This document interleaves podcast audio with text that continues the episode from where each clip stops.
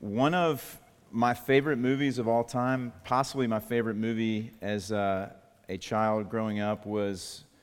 Uh, I'm just going to read the, the synopsis of the movie here and see if you can guess what it is, and feel free to shout it out when you get it. In this 1980s sci fi classic, small town California teen, Marty McFly, Back to the Future, is thrown back into the 50s when an experiment by his eccentric scientist friend, Doc Brown, goes awry, which, why is a high school kid hanging out with a old man scientist in the garage. But uh, traveling through time in a modified DeLorean car, Marty encounters young versions of his parents and must make sure that they fall in love or he'll cease to exist. So that was uh, where I also learned about science, and um, that's why I'm not a scientist today. But this, this movie, I was thinking about this movie because as we talk about honoring our parents, that's a really interesting perspective that Marty McFly had to go back in time and to spend time as a peer with his father and his mother too. But he's, he's spending time with his dad and just think, wow, what would that be like? What would that be like to see what my mom and dad were going through, the things that they loved, the, the pain that they experienced, the things that brought them joy, the experiences that shaped their lives? So uh, we are we are in this series called "Thy Kingdom Come," which is uh, we had just finished a series before this called "The Priesthood of All Believers." This idea that as God's people, He tells us in Scripture from the beginning to the end that we are a kingdom of priests. And, and our working definition of priests was that we are people who are close to God and we are inviting other people into that closeness. And that is the life of someone who is, who is in Jesus. And so the first place in Scripture where God tells his people, You are a kingdom of priests, is um, in Exodus in chapter 19. And right after he says, You are a kingdom of priests, he gives them his law and he gives the Ten Commandments. And so we are now looking at these Ten Commandments as pathways uh, to life with God and life in God. And, you know, God's saying, Do you want to know what it is to live like a priest and how to live like a priest, the way that I intended you to live? It's to walk these pathways with me. And we, we've got a lot of misconceptions about God's commands. And so, what we're doing in this series is we're looking at these commands through the lens of Jesus and letting Jesus interpret these commands for us, either through encounters with another person or uh, telling, teaching us a parable. And so, uh, today we're, we're looking at the fifth commandment, um, honoring our parents. And so, if you'll go with me to Exodus 20. This is a short one here. Exodus 20, verse 12. It says, Honor your father and your mother, that your days may be long in the land that the Lord your God is giving you. And now, if you'll flip over to Luke chapter 15, and read a, a, uh, parable that you were, most of you are probably familiar with, the parable of the prodigal son. And this starts in verse 11 says, And he said, There was a man who had two sons. The younger of them said to his father, Father, give me the share of property that is coming to me. And he divided his property between them. Not many days later, the younger son gathered all that he had and took a journey into a far country. And there he squandered his property in reckless living. And when he had spent everything, a severe famine arose in the country, and he began to be in need. So he went and hired himself out to one of the citizens of that country who sent him into his fields to feed pigs. And he was longing to be fed with the pods that the pigs ate, and no one gave him anything. But when he came to himself, he said, How many of my father's hired servants have more than enough bread, but I perish here with hunger? I will arise and go to my father, and I will say to him, Father, I have sinned against heaven and before you. I am no longer worthy to be called your son. Treat me as one of your hired servants. And he arose and came to his father. But while he was still a long way off, his father saw him and felt compassion, and ran and embraced him and kissed him. And the son said to him, Father, I've sinned against heaven and before you. I'm no longer worthy to be called your son. But the father said to his servants, Bring quickly the best robe and put it on him, and put a ring on his hand and shoes on his feet, and bring the fattened calf and kill it, and let us eat and celebrate. For this my son was dead and is alive again. He was lost and is found and they began to celebrate. Now his older son was in the field, and as he came and drew near to the house, he heard music and dancing. And he called one of the servants and asked what these things meant. And he said to him, Your brother has come, and your father has killed the fattened calf because he has received him back safe and sound. But he was angry and refused to go in. His father came out and entreated him. But he answered his father, Look, these many years I have served you, and I have never disobeyed your command, yet you never gave me a young goat that I might celebrate with my friends. But when this son of yours came, who has devoured your property with prostitutes, you killed the fattened calf for him. And he said to him, Son, you are always with me, and all that is mine is yours. It was fitting to celebrate and be glad, for this your brother was dead and is alive. He was lost and is found. We good? Yes. Awesome. Thanks. Okay, so um, we're, we're going to we're to break it down into three things this morning. First, we're going to look at the call to honor. The call to honor. The second thing we're going to look at is opening the pathway to honor. And uh, third thing we're going to talk about is the gift of honor. Okay, so starting here with the call to honor, what, what is it to honor? You know, the commandment calls us to honor our mother and father. That word honor is uh, a weightiness. It's that this person has a weightiness. His, his or her life, as my mother and father, has a weightiness to me, and their words have a weightiness. So as a, as a child, uh, it certainly is obedience. Obedience is included in honor, but then as, as we grow and get older, and even as a child, it's, it's much more than that. And, you know, Jesus is always talking about what's at the heart of these commandments is love. Um, he's always concerned about the heart. It's not just the outward obedience. And so it's this love and respect and value toward our parents from the heart. And this is a beautiful system that God had put in place for his people because what happens is it's this two way street to wholeness. It's that parents, as they are following God, they are modeling with their lives and teaching with their words um, who this great God is to their children. And so these children are on this pathway as they obey and honor and love their parents to knowing and doing life with and walking with and understanding who this great God is. And it, it just brings this wholeness and this peace between generations of God's people and leads his people to him. Um, I'm watching The Right Stuff, the uh, Tom Wolfe book that they've made into a show on Disney Plus right now, and so I'm thinking about spaceships. But um, it's like parents, God has designed it to where parents are supposed to be the like the rocket boosters that support a spaceship, and then kind of once you get into outer space, they they jettison. Um, it's like you are learning, you and I are learning from learning how to love and obey our parents, how to love and obey God. Um, that's the design. And so, uh, this call, this, this call to obedience to this commandment is a lifelong obligation. It doesn't stop in childhood, it's, it's forever.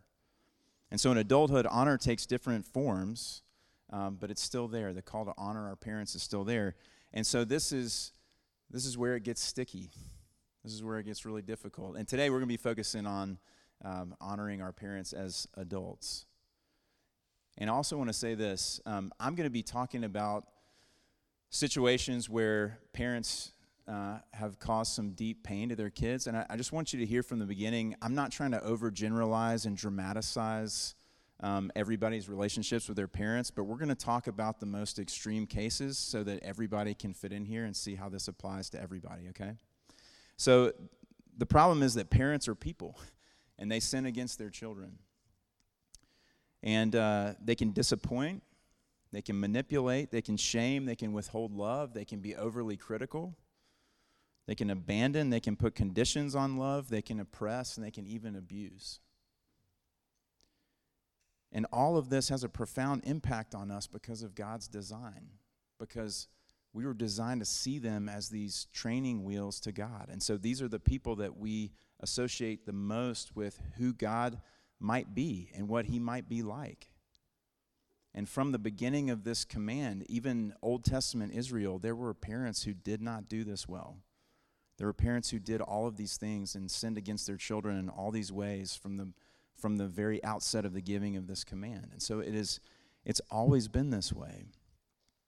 And so thinking about the parable, um, we can become like one of or both of these two sons in this parable. Um, I can respond to the way that my parents have sinned against me um, by either being tempted to either bury the pain or bury the person.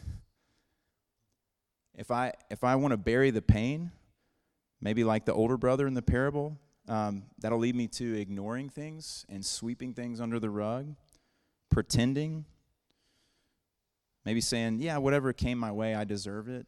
Maybe idolizing parents in an unhealthy way. Um, or I can bury the person. I can reject them. I can run away. I can curse them to their face. I can abandon them and have nothing to do with them. I can hold that grudge. And, and in either direction, whichever way we slice it, if we engage with our parents this way, um, this can become the centerpiece of our life by either keeping it constantly before us with a, with a seething uh, emotion, or it can be constantly before us because we are actively having to keep the closet door closed at all times. And the kind of honor that God is calling us to in this command is impossible when we live life like this. And what's happening is my God sized expectations of my mother and father are keeping me from being able to honor them as God calls me to. These expectations are a sign that I haven't yet really experienced the love of my Heavenly Father. We're living under the law when we live like this, and we need to be melted by God's grace. The command calls us to bring honor to our parents from the heart unconditionally, and it really has nothing to do with their performance as parents at all. And I know what some of y'all are thinking. I know you're thinking, you just want to scream out, like, did you see what he did to me? Did you hear the words that she said to me? You have no idea. You have no idea what I've been through. And I want you to hear something. Jesus is coming to set us free. And what Jesus is saying without minimizing, this is really important, without minimizing any of the pain or the loss that any of us have suffered, with being fully present with us in the pain and loss that we have suffered. Jesus is saying um, this commandment is not about them, it's about you. And remember what these commandments are they are pathways to freedom. I am leading you on a pathway to freedom with me. And that's why I'm calling you to honor your parents from the heart. And that's why it's unconditional, because this is for your good. This is me bringing life to you. And I want you to think about it too that um, it's really tempting, depending on what your situation has been with your family, to uh, with, sometimes without even knowing it, to fall into this victim mentality that things have happened to me, things have been said to me as a kid, and that's why I am the way that I am, and that is the central defining piece of who I am as a person now. And in this parable, Jesus is saying, no, no, no. No, no, no. It's significant, but it is not defining because we would have had these issues no matter where we had grown up because the two sons in this parable had a perfect father. And Jesus is saying um, we need to get in touch with the reality of our own sin. Paul says in Romans 3:23, all have sinned and fall short of the glory of God. Psalm 51, David says, For I know my transgressions, my sin is always before me. Behold, I was brought forth in iniquity. I came out of the womb sinning against God and against everyone. And so, while we can be victims of abuse and we can be victims of mistreatment and we can be sinned against, we are also perpetrators, all of us. And Jesus says, I am not saying this to you to shame you, I'm saying this to save your life. Because this is, this is how we are going to get to freedom. And so, uh, that gets us to our second point opening the pathway to honor. Because when we're living like this, honor is Im- impossible. So, all of our parents disappoint us in some way, but they all also point us to our Heavenly Father, every single one of them. No matter how painful our experience has been with our parents, and in some form or fashion, they are pointing us to our Heavenly Father. Uh, a movie that spoke deeply to me because of my experience with my birth dad was uh, It's a Beautiful Day in the Neighborhood, the Mr. Rogers movie. Have y'all seen this? Uh, it's, it's phenomenal. And if you've read the, uh, the article that this movie was based on that's also phenomenal. But this guy, Lloyd, who is a, a writer, has a very, very difficult, painful relationship with his dad. And um, he is, he is, he actually has this reputation in real life too of, uh, of he was just awful. He was an awful person. Uh, the way that he treated people that he was interviewing for his articles, um, he got a, a, bad rap that was mostly deserved. And so um, his supervisor sent him to do a cover story on Mr. Rogers, I think maybe in part to try to, to help him. Uh, so he is spending all this time with Mr. Rogers. And as their relationship unfolds, he opens up a little bit and allows Mr. Rogers in a little deeper. And there's this one scene where they're in this restaurant, and he has this kind of epiphany. And Lloyd says, Lloyd is the writer, and says, You love people like me. And uh, Mr. Rogers says, What are people like you? I've never met anyone like you in my entire life. And he says, Broken people. And, you know, what he's saying is like, this thing with my dad defines me, it's everything. And Mr. Rogers says, I don't think you're broken. I know you're a man of conviction, a person who knows the difference between what is wrong and what is right try to remember that your relationship with your Father helped shape those parts. He helped you become what you are. And, and this is what Jesus is saying to us too is that this can also work in the negative. Um, my relationship with my dad can shape me by me seeing in vivid technicolor display the damning effects of sin. And that can drive home this deep desire and awareness of, I don't want to do that. I don't want to be like that. And so, no matter how ugly and how dark relationship with your mother or your father has been, in some form or fashion, they are pointing you toward your heavenly Father. And that road can either be a very pleasant one or a very ugly one. But that disappointment is a doorway and the deep hunger for our Heavenly Father is awakened through this paternal or maternal relationship. James K.A. Smith says, Every child looking for an absent, distant father is on the road to cover up a deeper desire. That such a father would come looking for them. That the arrow of hunger would be reversed and that the father would return. Because then we would know he was thinking about us, looking for us, loving us. And, brothers and sisters, that is who we have as our Heavenly Father. Look at this passage. Look at, look at this parable. Jesus says about who God is. Verse 20 Even when the Son was a long way off, the Father saw him and felt compassion. The Father ran to him and embraced him and kissed him. And don't miss this that people didn't do that in this culture. This was like embarrassingly, shamelessly gushing, abundant love and compassion. Jesus is painting a very awkwardly embarrassing picture of the abundant love of this Father.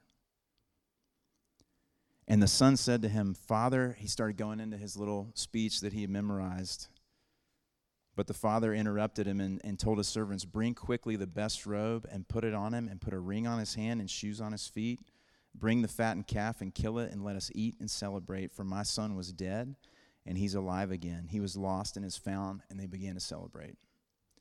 So, in this picture, Jesus is saying, no matter who you are, no matter where you've been, you have a heavenly Father who loves you, who is looking for you. He is waiting for you to return. He is watching you. Not only is he doing that, but He's actually drawing you. He's leading you back to Himself. And then when He sees you on the horizon, He is running to meet you. And He will not let you finish your speech about how, okay, I've done these things and I'm, I'm living by the law, and so I've done this. I deserve this. That's not how God works. God operates in grace and love and mercy. And so he just quiets you and just wraps you up in a bear hug, and then he fully restores you. You know what he was doing here and telling his servants to do? He's saying, make him a, a full son again. He has my signet ring. He can sign for things for me because he is my son. He is fully restored, he is fully brought back. He, it, it's like he never left. And now let's go celebrate. Let's go party. Let's go dance. Let's go sing. Let's go drink. Let's go celebrate the fact that you are back. And you cannot celebrate when there is any hardness left, right? You know, there's those like great moments at wedding receptions or other parties where you're just like feel so free. You can't do that when there's like resentment deep down in there or unforgiveness deep down in there. And so Jesus is painting this picture that it is all okay. It is all, you are fully restored. You and I are fully restored. You know, we have dishonored our Heavenly Father. Um, his words and His life and His person have not been weighty to us. We have all run in a thousand different directions looking for life, but we are very weighty to Him. We're very weighty to Him. Because the way that this Father has shown his abundant love, this embarrassingly self sacrificial love to us, is by sending his perfect Son. And so don't just look at the Father, look at the Son that he sent. Look at Jesus, who was perfectly obedient, who honored his Father to the end. When he was just enduring the most intense suffering, knowing that the cross was right around the corner. He was in the garden. We have this beautiful picture of honoring his father, of saying, I really don't want to do this. I'm really scared right now. But not my will, but your will be done. I trust you. I give myself to you. And then from the cross, he's thinking about his earthly mother he looks at John and says, This is now your mother and this is now your son. I want to make sure that my widowed mother is taken care of. like he is bleeding out on the cross and he is thinking about his mother.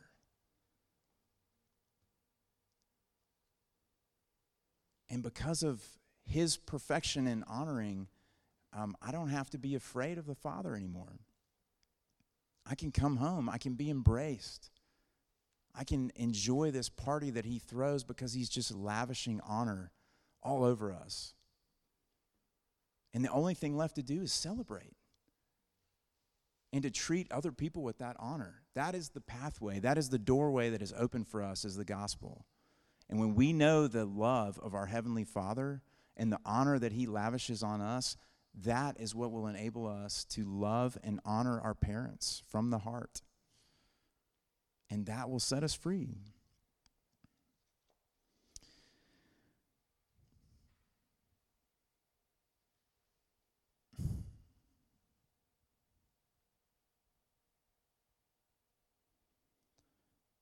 In Jesus, we can mourn the pain and the loss that we've experienced, and at the same time, honor our parents from the heart. And at the same time, be totally free and celebrating in the love of the Father for us. Because of what he says at the end of this passage to his older son is what he says to us, and it is true, and he is inviting us to live out of this every day. You are always with me. You are always with me. That mother or father that you want to either physically come back or emotionally come back, that's painful, but you have a heavenly Father who says, I'm always here. You are always with me, and all that I have is yours. You're not a victim, you're not an orphan, no matter what happened. You don't have a you don't have a a life, emotional, social, everything bank account that your parents have drained and now it's just empty your heavenly Father says, No, no, no, you are now connected to my account, and it is overflowing at all times. That is what you have in Christ. And so now, because we're able to honor like this, we're, we're going to move to our, our last point here the gift of honor. You know, at the beginning of this chapter in Luke, it says that the tax collectors and sinners were all drawing near to hear Jesus, and the Pharisees were grumbling and says, This guy hangs out with sinners. And that's when Jesus tells these parables that he tells. And so, really terrible moms and dads would have flocked to Jesus. Lost and wounded sons and daughters, dishonoring rebels, all grow up to be mothers and fathers. All moms and dads who are sinning against their children were sons and daughters who had moms and dads who were sinning against them too. So whether cold or critical, cold and critical, or reckless and irresponsible, um, until they have an encounter with their heavenly Father, until they have an encounter with Him, like we've just talked about, they go through life saying, "Treat me as one of your hired servants, because I'm not worthy to be called your son or daughter." But y'all, you know how damaging that is because that's the one thing we were made for. We were made to be sons and daughters of God.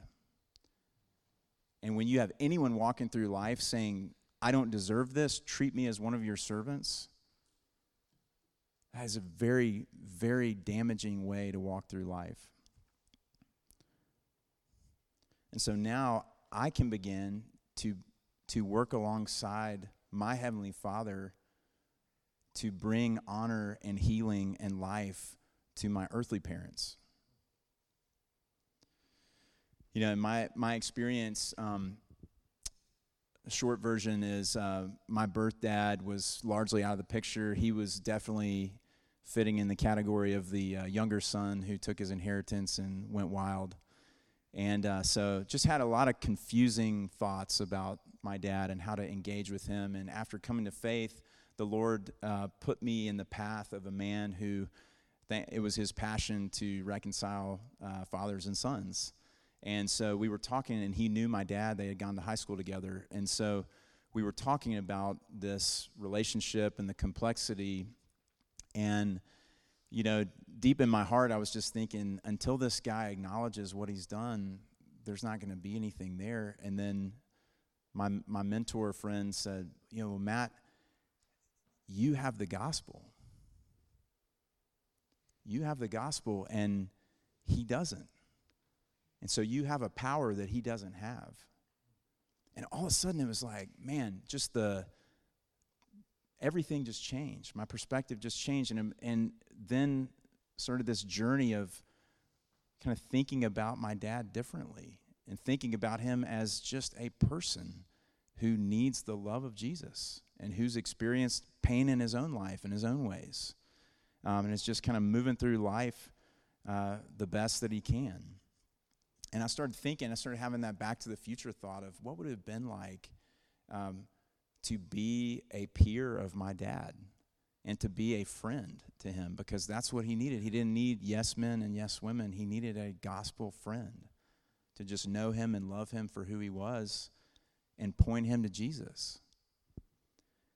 And so now we, we are these agents of reconciliation. It's this weird time bending thing where the love of the Father can be shown through the sons and daughters of these parents because we are the body of Christ. The love of the Father is manifested in Jesus. He is the image of the invisible God. And now, as, as a kingdom of priests, we are the body of Christ. We are Jesus.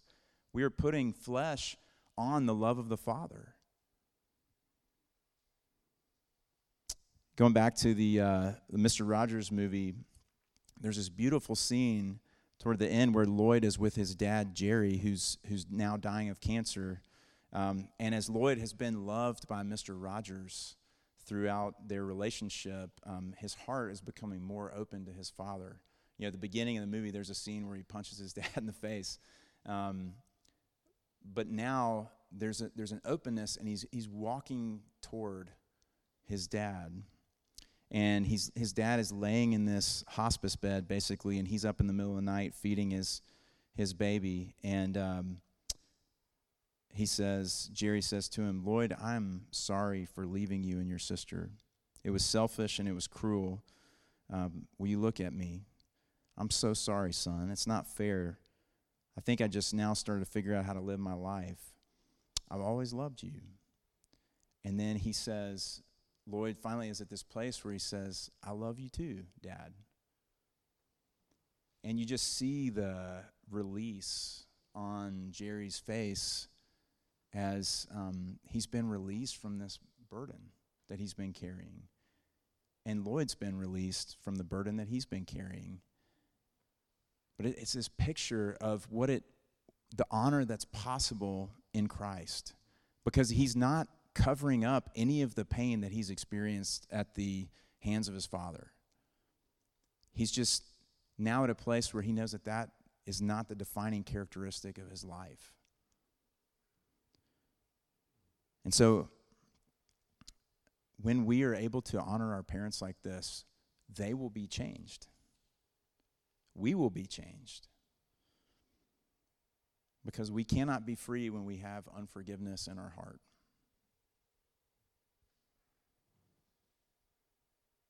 And so when I have unforgiveness in my heart toward one person, whether it's my mom or my dad, um, that affects, deeply affects my ability to love and receive love from any other person. Because we can't compartmentalize this. It's an all or nothing deal. Throughout Scripture, the Lord is clear. If you have unforgiveness in your heart, you are not in a healthy place. And so when when my expectations that are God-sized for a father can be put on a God-sized father, on my heavenly father, now I'm free to love and I'm free to express gratitude even for the the gifts that uh, imperfect parents have given me. I'm free to enjoy a relationship with them even if even if it's one that has a lot of boundaries okay? Because there may be parents um, that we, we still need to put up boundaries. And that's healthy. And we can be honest and we can have boundaries and we can still love and honor our parents from the heart. You know, in this particular cultural moment, this is a, a light in the darkness when we live in cancel culture. And when somebody offends me, I just want to throw them in the trash can and be done with them forever this, this call to honoring our parents from our heart and honoring authority from our heart is so radically countercultural and so life giving and so healing for us and for the world that Jesus is inviting us to come with him in this and say, hey, I'm not inviting you to do anything that I haven't first done myself. So that is the call to us, Midtown. That's the call to us, Midtown West, is to be people who are learning to walk in the love and the honor that our Heavenly Father has lavished on us to bring healing and to bring honor and dignity and value and life to our parents and to all men and women that we encounter. Father, we, uh, we are so, so, so thankful that you deeply desire to be our Father. We are so thankful that our most true Father is, is goodness, is righteousness, is love, is mercy, is joy, is grace. And I pray as we leave this place that you would use your word, you would use your Holy Spirit, you would use our brothers and sisters in this community to learn more and more how to lean into and live out of this lavish honor that you have given us to set us free and to set other people free. And I pray that in Jesus' name, amen.